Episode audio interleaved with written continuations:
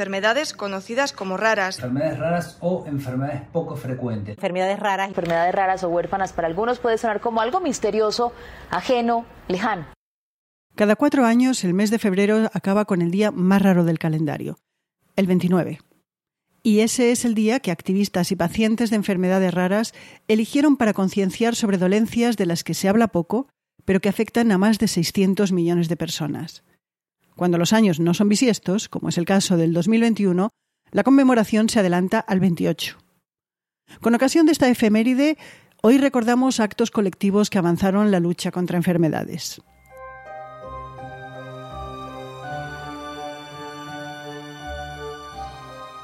Hola, soy Ana Nieto y esto es Calendario de Historias, un podcast en el que semana a semana repasamos la historia, a los personajes que la protagonizaron y vemos lo que nos queda de ello hoy.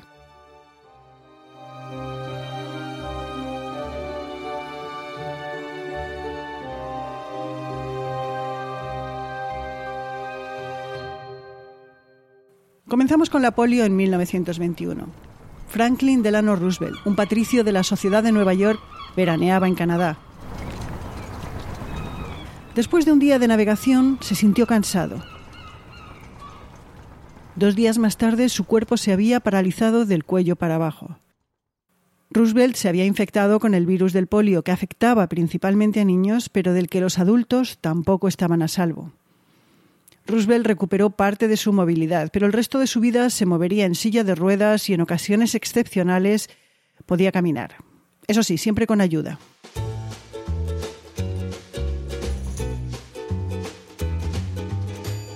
La enfermedad convirtió a Roosevelt en su portavoz. Creó la Fundación Georgia Warm Springs, que fue el germen de la Fundación Nacional para la Parálisis Infantil, y cuando se convirtió en presidente de Estados Unidos en 1933, utilizó sus discursos para concienciar sobre la enfermedad y promover la investigación sobre el virus que la causaba.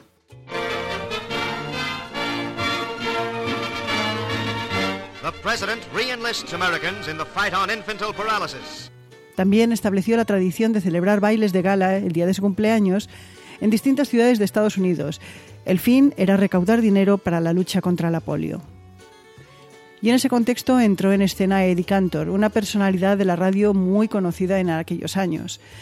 Cantor fue elegido como miembro del comité que debía organizar uno de esos bailes y recordó un anuncio en la radio en el que se había pedido dinero al público para ayudar a los damnificados de unas riadas y que había sido un éxito.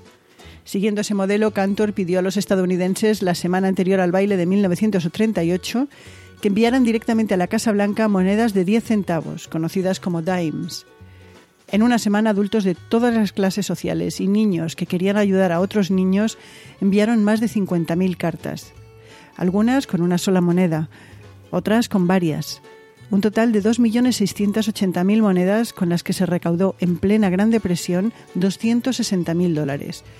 O lo que es lo mismo, lo que hoy serían 5 millones de dólares. Ante el éxito decidió replicarse cada año la March of the Dimes, el dinero recaudado hizo posible sufragar las investigaciones de las vacunas contra la polio, tanto la de Jonas Salk como la de Albert Sabin.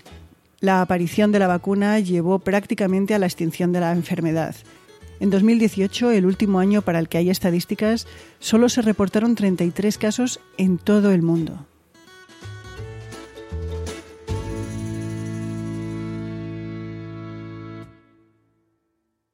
Debido al éxito, March of the Dimes cambió de objetivo a finales de los años 50 y ahora se dedica a la prevención de los defectos del nacimiento.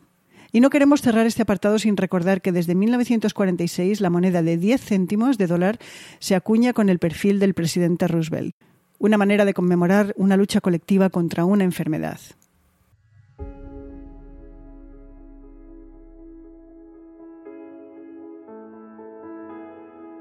Afortunadamente, esa no es la única historia de éxito de acciones colectivas para concienciar sobre la enfermedad y apoyar o promover la búsqueda de una cura. Pero entre todas las que podríamos recordar queremos destacar una, la lucha contra el virus del SIDA. Cuando hace su aparición en América y en Europa en los años 80, es una enfermedad maldita, una enfermedad de la que los políticos no hablan y las farmacéuticas apenas investigan y que afectaba de una manera desproporcionada al colectivo homosexual. Para los enfermos esta nueva enfermedad suponía una sentencia de muerte. y además soportar ignominias como el rechazo de los hospitales a tratarlos, o el despido de sus empleos o el desahucio de sus casas cuando se conocía que eran positivos. Así las cosas, en 1987, con más de 40.000 muertos en Estados Unidos y entre 5 y 10 millones de infectados en todo el mundo, un grupo de varones gays de Nueva York decidió hacer algo más allá que ofrecer servicios de asistencia mutua. Y ese algo más fue protestar, a lo grande. Y así nació ACT UP, o lo que es lo mismo, actuar. Su enfado por la desidia de las autoridades y de la industria farmacéutica ante el desastre humano que se estaba desarrollando llevó a ACT UP a manifestarse con estruendo bloqueando el tráfico o entrada de edificios, incluso entrando en los despachos de los percibidos como culpables por no tomar decisiones y enfrentarse a la realidad de esa nueva enfermedad. Pero pronto se dieron cuenta de que sus acciones, aun cuando tenían gran repercusión pública, valían de poco más que una vía para expresar su rabia. Y de esa reflexión nació un cambio. Decidieron analizar y estudiar dónde se producían los retrasos administrativos y los cuellos de botella para el desarrollo de nuevos fármacos o para autorizar tratar a los enfermos con fármacos experimentales. Y con ese conocimiento en la manga, pasaron a la acción. El primer objetivo fue la Administración de Drogas y Alimentos, conocida como la FDA, y encargada de aprobar el uso de fármacos. Hasta ese momento la FDA se negaba incluso a hablar con los afectados. Todo cambió cuando cientos de activistas se presentaron en Maryland. Unos vestían batas blancas y enseñaban sus manos manchadas de rojo. Otros portaban lápidas. Entre todos bloquearon el acceso a la FDA. Esa noche salieron en todos los telediarios. A partir de ahí la FDA cambió. Aceptó recibirlos y dos meses más tarde cambiaron las reglas sobre acceso a fármacos experimentales. Después de este éxito, siguieron otros al desarrollar acciones similares frente a las farmacéuticas y los institutos nacionales de salud. Aunque es cierto que algunas acciones resultaron contraproducentes y crearon controversias. En todo caso, la estrategia funcionó. Logró cambiar la práctica de ensayos clínicos de investigar y testear nuevos fármacos en un grupo pequeño de personas durante un largo periodo de tiempo por la de testar en muchas personas al mismo tiempo durante un corto plazo. Y se lograron resultados. En 1996, los fármacos para mantener vivos a los pacientes con SIDA ya eran una realidad. Pero ACTAP y su papel en la lucha contra el SIDA cambió algo más. Le dio a los pacientes una voz en cómo su enfermedad es investigada y ellos son tratados. Y aún hubo otro efecto más. La estrategia de ACTAP de buscar soluciones clínicas y de darle un papel primordial al enfermo ha sido copiada de diferentes maneras por otras organizaciones, entre ellas Eurodis, esto es la Organización Europea de Enfermedades Raras. Eurodis es una alianza de diferentes organizaciones no gubernamentales de pacientes y de otras personas relacionadas con las enfermedades raras que tiene como objetivo la defensa de los intereses de los pacientes y la investigación de estas enfermedades. Entre sus acciones se encuentra la creación en 2008 de un día dedicado a las enfermedades raras. Eligieron para ello el día más raro del año, el 29 de febrero, y un día antes para los años no bisiestos. Hoy su celebración es mundial. En Europa se considera que una enfermedad es rara cuando afecta a una de cada 2.000 personas, y se estima que entre 20 y 30 millones de europeos padecen una enfermedad rara. En la actualidad se estima que hay unas 6.000 enfermedades raras, Hoy os presentamos una.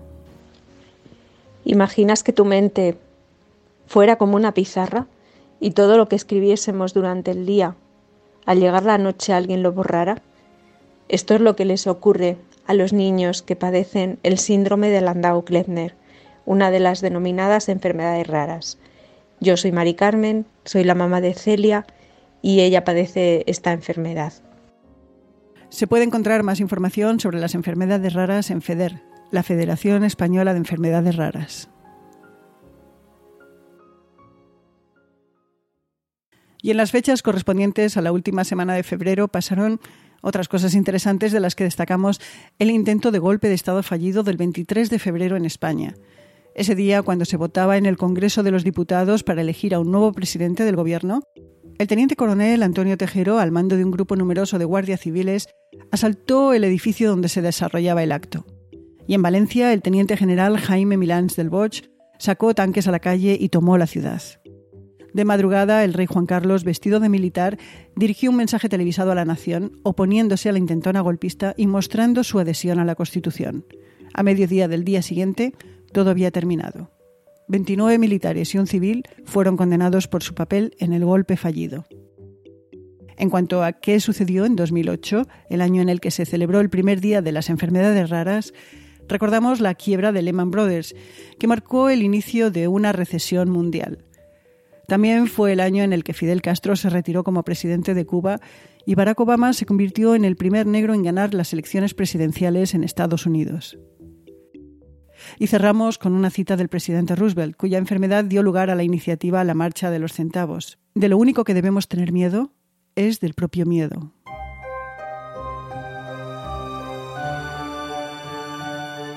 Y esto ha sido Calendario de Historias por esta semana, una producción de Audire Podcast. Esto es María Luz Rodríguez y yo, Ana Nieto. Volvemos el lunes que viene, el primero de marzo. Cuídense.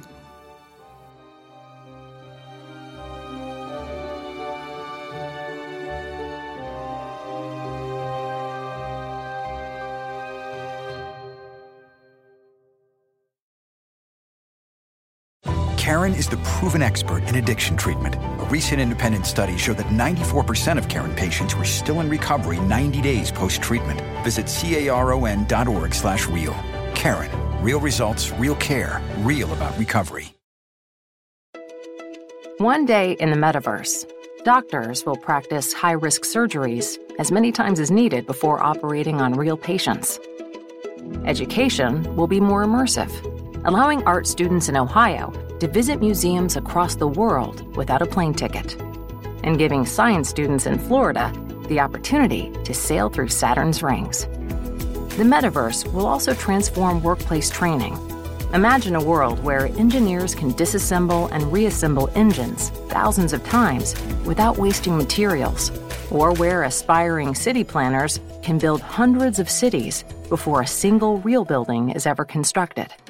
The metaverse may be virtual, but the impact will be real. Learn more about what Meta is building for the metaverse at meta.com slash metaverse impact.